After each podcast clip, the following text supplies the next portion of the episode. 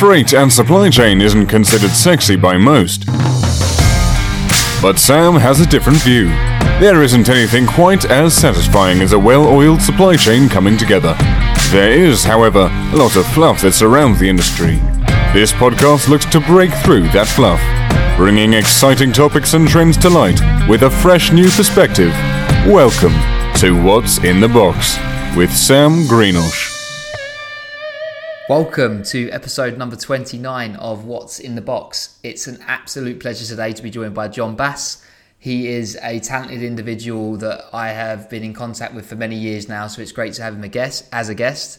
He has been in the game for a couple of decades, which I know he won't enjoy me saying. So, John, over to you. It'd be great if you could give an introduction of yourself to our listeners. Yeah, sure. So, uh, my name is John Bass, I'm head of business development uh, for EMEA for Logix Board. Um, my background is like traditional freight forwarding. So I worked for um, some of the big players, Kuehne and Nagel, uh, Agility, Uniserve in the UK, um, looking after the kind of uh, route development, trade lane management, that kind of thing. And then the last sort of five or six years, I've moved into more kind of like logistics technology space. So working for um, a business called Beacon that was a sort of digital freight forwarder um, and SaaS operator in the space. And my current role now at Logix Board is, um, as I said, business development for EMEA and really trying to kind of grow our network and reach within within the region. Amazing. So it's going to be a brilliant episode, and your background is very similar to mine. So I'm excited to get your perspective on things. The first topic that I wanted to dive into with yourself is the traditional versus digital, because it seems as that, uh, like a them and us type uh, conversation, of which I know it's not. So I'd love to get your perspective on that.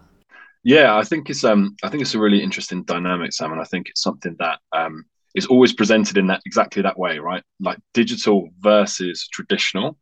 And I, my background was uh, traditional freight forwarding, and, and kind of seeing the emergence of you know the Flexports of this world, Zencargos, etc., coming into the market and providing like a, a digital view to the world of what freight forwarding could be. And I was always really excited about that. Right. I always saw that as like this is the next like evolution of the industry and that actually, you know, there's a lot of other legacy industries that have been kind of disrupted by technology and have kind of been enriched by it. So I've kind of like got to this point in my career now where I'm working for a kind of SaaS um, led business where I, I want to try and change that like dichotomy of its traditional freight forwarding versus technology and versus like digital freight forwarding. And actually, where I'd really like to sort of take the conversation, I think, in the industry, and I'd like people to to kind of think about when they talk about it in that way, is is that can we talk about it more about collaboration in that sense, right? And like technology with the traditional expertise, because for me, the freight forwarding expertise that live within all freight forwarders, you can't. It's a it's an intangible knowledge and skill set that you just can't replicate with technology. But there are certain things that you know customers in the market and shippers in the market want to see and want to be able to see in a certain way that that technology can really assist with. And I think it's the combination of those two things that's really like the future of the whole industry. And so, you know, I want to see a bit more um, peace and unity between what previously has been two camps, right? And make it kind of one camp of people that really want to drive the industry forward for the better and, and actually bringing those two things together. So on that, what's what side do you lean into? Is it that the, the traditional have got their pitchforks up and saying this isn't the future, or is it the other side of that, which is you've got the arrogance of maybe the SaaS businesses coming into the market saying they're going to change the world, um, with maybe not having that kind of intangible knowledge that you just touched about. Yeah, well, without making too many sweeping statements, I think it's both, right? I think basically there's there's almost three camps. There's the traditional forwarders who are resistant to change and are basically like, there's no way that technology can replicate my job, and there's there's literally zero benefit to technology. It has to be done the same way as it's always been done. Then there are people that work in the SaaS space who've never worked in freight forwarding, seen an industry that's ripe for disruption. They've made way too many assumptions, and they think actually, like you know, everyone in freight forwarding doesn't know what they're doing. They need to listen to us. We, you know, SaaS is the future. This is how you do it. It's all just software related in the middle, and I think this is probably like a small, um, well, maybe it is a majority actually, because I think there are a lot of people on both sides who are really open to, um, to the kind of possibilities of working together, and that that sort of third group are really people that either work for traditional forwarders and really understand that actually there's a whole world of technology that can help them and enrich them and take their skill set and knowledge and bring it to a wider audience. And actually, that is what ultimately will drive the industry forward. And the same on the SaaS side, right? I've, I've been lucky enough to work with loads of people who have never worked in the freight forwarding industry until they worked in the kind of SaaS operation looking at this industry. And they have a real deep appreciation of, of what it's like to work in a freight forwarder now because they've essentially had to work in one, right? Like a, a digital freight forwarder ultimately is a freight forwarder. And they're, they're working in those operational teams and understanding how much hard work goes in to, to operating freight movements for customers. It's a lot and so I think there's this now this understanding between those two those two kind of spaces and that third that third group I described. I think that's what gives me hope. Right? Is there enough people in that side that want to see change and want to really like kind of grow and develop? And if we can get to a point where um, that is the driving force and is the most vocal majority, that's when I think we'll see some really meaningful change in the industry. And that's what excites me, I think. Couldn't agree more, John. I think the people who haven't necessarily been involved in the industry too much to then come in and understand what a forwarder does to get goods around the world. It's not just getting something from A to B, it's dealing with the black swan events, the uh, geopolitical changes, the macroeconomics, all of these varying factors within the supply chain that uh, impact the way that our goods move around the world. Unless you've been there and felt it and seen it firsthand, you can't you, you don't really get that true appreciation for what it's what we do on behalf of our customers as forwarders. Yeah, absolutely. I think that's the, that's the thing that's like um, that's missing. I think is the nuance of what what we mean by like freight forwarding and operations is it is almost like those intangible things of and, and people in the sort of traditional world use it all the time. Like we go the extra mile for our customer. Like we'll we'll do all the extra bits and pieces that other freight forwarders won't do. And I think whilst that is true in the sense of they will go the extra mile, and that is the um, the bit that gives them a little bit extra, right? Other freight forwarders also do that, right? It's not like there's just one freight forwarder that gives amazing customer service that will stay late and take a call and will book things, right? There's varying degrees of, of service. And so if you can combine that with also being able to provide customers like a self-serve aspect where they can kind of find information out for themselves or put that information in a much more appealing and easy to use way, then you're getting the best of both worlds. Like it isn't enough just to go, here's a really nice, shiny um, thing to look at if you're not providing a quality service to go with it. And so I think that's again, it's why I think it's so important that there's this like collaboration between the two worlds, and you can only get that if you have a, a genuine like admiration and understanding for both sides. And I definitely have that for traditional freight forwarding operations. Like it's such a hard job to, to work in. Um, and on the same side, there's some really smart, hardworking people who are just trying to build technology that actually helps freight forwarders, right, and build something that can give them, you know, even if it's just 5% of their time back, right? Because their time is precious and they're up against it. So, you know, that's why I'm, I'm kind of really advocating for this idea of collaboration between the two camps. But the big pillar that we're talking about here, which is there's two differentiators, and from the traditional and the digital, one thing is the common theme, which is people, right? And it's mm. amazing people in our space that are the difference between service excellence and probably service failure a lot of the time. So it's how it, it probably leads on to a, another topic that I wanted to speak about, and we may jump around and come back, but the generation logistics that you've mm. been a part of, and I, I see that um, I think the team were at the Parliament last week collecting uh, some awards of of setting that up. But how how do you see that your entrance into traditional forwarding and the, your rise in and the roles that you've done, similar to mine, came from maybe an apprenticeship or falling into the industry. That's what most people say. Whereas now it's like not. Uh, I want to change this thing of everyone says, "Oh, I fell into freight and couldn't get out." That that's the typical line that most people say. And it's actually how do we start attracting talent into this industry where there's hybrid between this exciting tech environment, building tools to simplify global trade, as well as the physically you need to know how to get stuff moving and the compliance and the regs. So what what does that mean in terms of the generation logistics and the way that you're trying to attract talent to our our, our sector? Yeah, well, look, first of all, thanks for bringing up um, Generation Logistics. If people want to have a look at it, um, generationlogistics.org is it's basically like a sort of government ratified program um, and kind of incentivizing businesses to attract younger people into the industry. It's an aging industry essentially, right? We're gonna we're going to kind of age out of an industry, and we need to bring in sort of fresh, young, smart talent into this industry. So it's really important what they're doing, um, and proud to be uh, kind of ambassador for what they're doing. So yeah, definitely, like please check that check that out. In terms of attracting talent, I think it's again it's, it's similar to what we were speaking about, right? Like the modern world is is changing. People are looking for um, looking for jobs in technology, right? And that's a varying degrees of role. So it doesn't mean necessarily that you are coding or building things. It could be sales jobs. You know, both of us work in the sort of commercial side of these businesses. It could be marketing. It can be even just working in um, something completely unrelated like accounts. But for a business that's working in a space that is um, to you know younger generations uh, more appealing and more exciting. And I think that's where the world is going. If you look at kind of what people are interested in doing, I think you see there's a huge uptick in kind of um, PR, marketing, technology type jobs, and you know the traditional kind of more um, labor intensive focused roles or more operational roles again are shifting more into operational roles in terms of like SaaS companies and working in those environments.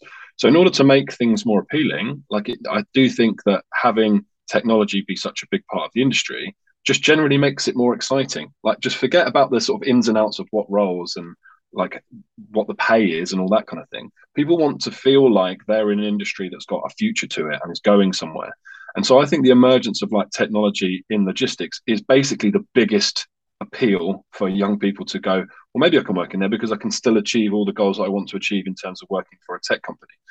Um, I mean, the most simple example is there aren't people who are, let's say, 20, 21, 22, who went, I want to work for a taxi company, right? Who worked for Uber. Right? They, they, they didn't. They wanted to work for a technology company. It just so happened that it was in the transport and sort of taxi um, rideshare space, right? And so I think it's the same thing. I, I don't think, and I didn't as up going, I want to work in freight forwarding. Now, though, I think if I was, you know, 2021 and looking at like where I could go in, in the industry, I'd be like, well, I want to work in tech. This is a really interesting space that, you know, still got some room to grow. There's still a lot of kind of legacy business, as we've discussed, that could be enriched by technology. So I just think it's that room to grow and that technology infusion in this space could make it really appealing, and we could get a whole new generation of people coming in who've who have basically kind of grown up in a world where businesses are tech focused and are digitally enabled. And so they're going to come in with a whole new fresh perspective on the industry and we could see i think in the next sort of 10 to 15 years a much bigger upswing in terms of what is possible because their their understanding of what is already possible is like the baseline whereas like for me i'm kind of for my shame like nearly nearly 40 right and so i'm kind of in that middle section where I lived in a world before there was this level of technology, and now I'm in the midst of it, right? So I can kind of see both sides. But if you have a whole generation of people who are used to it, they start thinking in a completely different way, and that's what we that's what we need within the industry is you know is, is all kinds of diversity, including diversity of thought, right? And we really need that in this industry in order to be able to kind of go forward and, and see where the changes could take us. Yeah, I couldn't agree more, and it's really exciting. I think there's some. Uh, the young, the younger generation are thinking macro and thinking big and talking about the big topics at such an early age, and they want to make a big difference. So I think it's going to help us make some huge leap leaps forward in the way uh, it, and make some big waves over the over the coming years. But I actually wanted to take it back because I jumped onto the generation logistics piece off the back of some of the questions that we previously spoke about.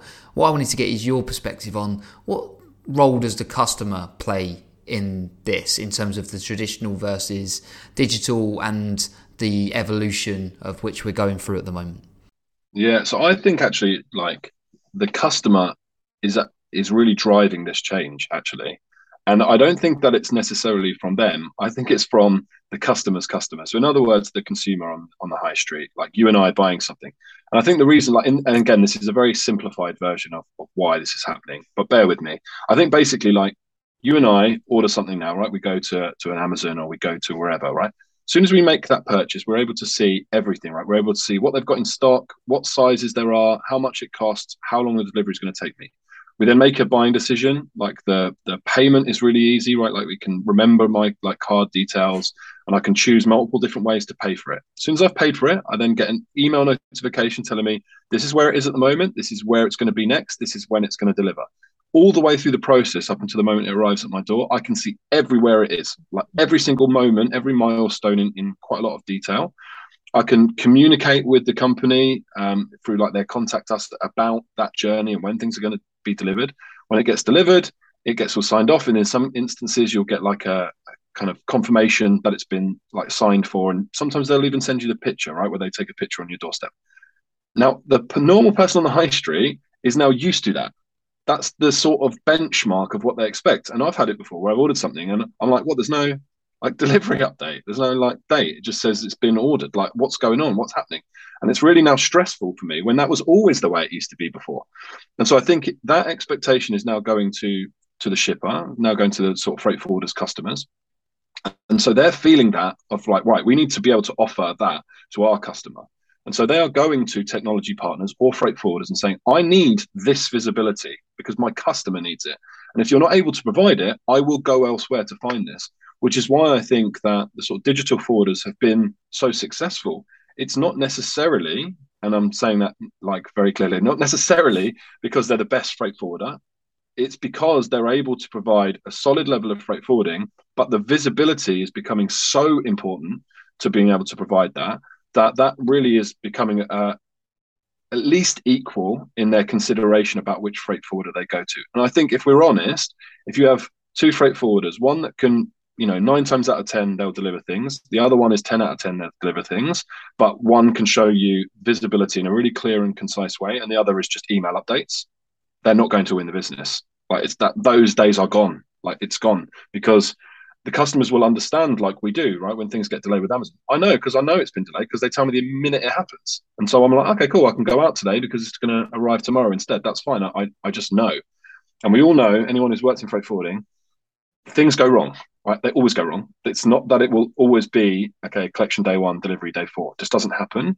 It's about how you manage those issues and how you inform your customer about those changes so they can manage those accordingly and that's what technology is able to provide and that's what i think is is so interesting so yeah to, to a very long answer but i think basically the the shipper or the customer freight forwarders customer it's their customer is driving it and they're driving this these changes because the demand is there now because society has changed well, it was a good answer. A little bit long, but it was a good answer. it's, uh, but I um, I, I always really get uh, energized around this topic because when you actually get into the that story that you just outlined with an actual customer, the actual reality is, and this is one thing that I, I think more of the traditional forwarders maybe don't nail in the way that they go to market with their proposition, which is it's not really about trucks and boats and sheds and planes. And it's not about anything other than their product getting into the hands of their customers in the most effective,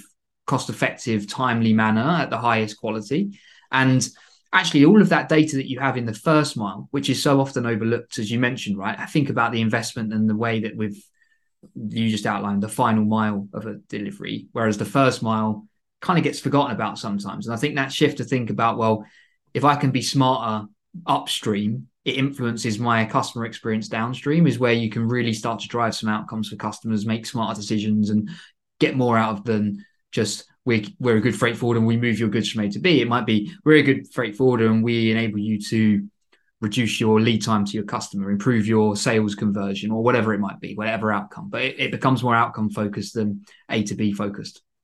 Yeah, one hundred percent. And if you think about the example I gave, right, that's from like the consumer's perspective is the final mile, but for the freight forwarder and, and their customer, the shipper in that case, like that's the bit they're interested in. So it's trying to essentially replicate that level of visibility because look, if you don't know something's going wrong, you can't do anything to mitigate it. And so, like the most valuable asset, to your point, right, was like essentially all freight forwarders using the same lines, right? There's only a certain amount of shipping lines you can use and certain amount of airlines that you can use. So everyone's using the same like actual mode to move the goods, right? The nuance comes in how you deal with that and the options you're able to provide if when things go wrong. And the only way you can do that is through information, data, and being able to see that and communicate that in a way back to your customer. So that's why it's so important to have that because it's all about the communication with the customer. Yeah. So so talk to me about the evolution then. So traditional for you was the start. Then you went to digital freight forwarder second, and now you're at what's pure SaaS offering for Logixboard. Yeah, so I guess probably the easiest way to explain it is like essentially where the Logixboard fit in that ecosystem because you know traditional freight forwarders, as I said, they'll move the goods from A to B, and again they'll do a load of other things. But generally speaking, right, digital freight forwarders will also move the goods from A to B, but they're there to also provide you with this data and insight. And so if you're competing as a traditional forwarder against a digital forwarder, a lot of the time you will lose out with a lot of customers and also you will lose existing customers because they're able to offer what you can offer plus right? And so what Logixboard have, have really um, kind of looked to give to the traditional world is to say, okay, fine. Well, look, to develop the level of SaaS you need to be able to compete is a, is a lot of money for you as an individual business to do that, and also the time it would take means that you know you you will basically never be able to catch up. And so, what Logixboard is is really an accelerator for the traditional world to be able to purchase Logixboard. And essentially, what it does is it provides that layer. So you can be a traditional forwarder day one, and then after working with Logixboard, we essentially create that layer above your TMS. So everything that's in the TMS that you're operating, getting that data to your customer, currently done by phone and email. We create essentially a portal, a platform, a dashboard that looks like really nice that customers love using, and is a way for them to be able to see everything that they they want to be able to see. So it really is just a shortcut for freight forwarders who want to be able to to compete with either the big players who've got the money and like finances to be able to create their own portals and dashboards, or the sort of um, digitally enabled forwarders who who already have that and have seen that. We're helping the traditional world, and that's why I'm passionate about this topic. Right? If I say I'm a SaaS like company in, in the logistics tech space, a lot of freight forwarders be like, "Oh, that's the enemy." Well, actually, we are only here to help traditional freight forwarders. That's it. That's our entire business model is built around enabling and empowering traditional freight forwarders to do the bit they already do really well and just give them an even level playing field to compete with the other sort of tech focused businesses that exist in the space. Yeah, it's exciting in terms of how you can uh, take them on the journey. And like the bit that is interesting is innovation and disruption breeds more innovation and disruption, right? So the more people making noise and trying to deliver for our customers, the faster we'll move forward um, and and get there. So really exciting. What I actually wanted, because we've got a limited amount of time left, I was going to get some kind of quick fire questions in sure. or some quick advice. So what would you? I'm, I'm going to start as we touched on generation logistics. I'm going to start with a question there. Going back looking through uh, John's career, what is your what would your kind of top three pieces of advice be for that twenty year old looking at their potential career within within the logistics, logistics sector? So I think like the first first one would be is like just be completely open to learning something, right? And what I mean by that is if you're going into a business and you, wanna you want to eventually get into maybe sales, don't be afraid to take an operations role. That's the one thing I wish I'd have done a bit more of actually is really understanding the operation side because if you can build that like knowledge base when you get into the sales point of view you speak with so much more knowledge and insight and authority it really helps you so don't be afraid to do a number of different jobs within a business and actually freight forwarders i think and you know, correct me if I'm wrong, Sam. I think freight forwarders are quite good at that. Like they're quite happy for you to move departments and switch around, and don't see that as sideways steps. See it as just basically learning more and being able to grow and adapt. So that would that would definitely be like the key thing.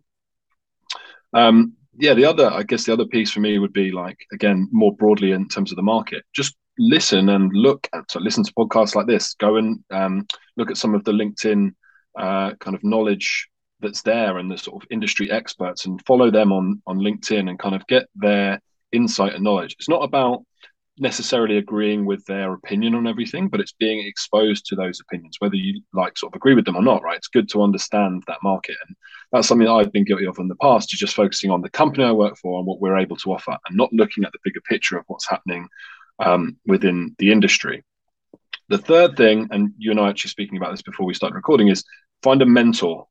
If you can find someone in the industry who you respect their career or you look to what they've done or you like the things that they post or they say, reach out to that person and try to get involved with them. One of the things that's um, happening with the generation logistics is they're they're exploring this idea of, of having mentors for younger people in the business. Don't be afraid to be proactive with that. I've been really lucky that I've worked for some really great people as my boss, and they've really kind of mentored me and, and given me some great insight into you know, how to approach my career and how to move forward and, and how to kind of handle yourself within those situations. So I think those those three bits of information, you know, moving around within your own um, company, looking at the market and then also finding a mentor or mentors that can give you good advice. I think that would be my three nuggets of gold. Yeah, well, they're certainly nuggets of gold. They're they're awesome ones. And then final one then, which is what would you say what would be your message to the traditional versus digital uh, conundrum that we've got now? How what would be your words to to speak to both sides? Let's be friends, right? Let's be brave. It's a bit like when you're at like school, right? Primary school. It's the first day of school. You don't know anyone. Everything's new. Everything's scary. And so someone comes over and says hi. Like sometimes your immediate reaction is just to run away, right? Because you, you don't know them and you're, you're scared. It's new and it's different. I think like if everyone could just take a big breath and just say, okay, look, I don't know if this is going to be good for us or not. I'm going to have the conversation and find out. Because the worst case scenario is you talk to them and it's another digital freight forwarder that's essentially your competitor. In which case, like it doesn't matter, right? Like you and I have been speaking for you know quite a few years actually, um, and we both work for different businesses that essentially competed with each other. It's an industry, it's business, right? You're going to compete with each other on a number of different things. It doesn't mean that you can't have an understanding of what your competitor is in a completely friendly and open and professional way. Um, that's the worst case scenario the best case scenario is you speak to someone, you go, wow, we could like we could use that technology. That would be really useful for us. Whether that's you know data insights on port and terminal data, whether it's you know someone like Logixboard that can provide you a really nice like front end and platform and dashboard that just get you up to speed, or or whether it's you know something completely unrelated that you've never even thought of. The only way you ever find that stuff out is to just be a little bit adventurous and be a little bit more open minded and so that would be my my plea to the world of freight forwarding in general is from both sides let's be open minded, listen to each other a bit more. Um, and I think there's a lot of good, positive outcomes for everyone involved if we all do that. Well, what a great final plea! It was a pleasure to have you on as a guest, John. It was about time. So thanks, uh, thanks for being on. of course, thanks. Anytime. Thanks, Sam. Thanks for tuning in to What's in the Box. If you enjoyed the episode, please hit subscribe and leave a comment.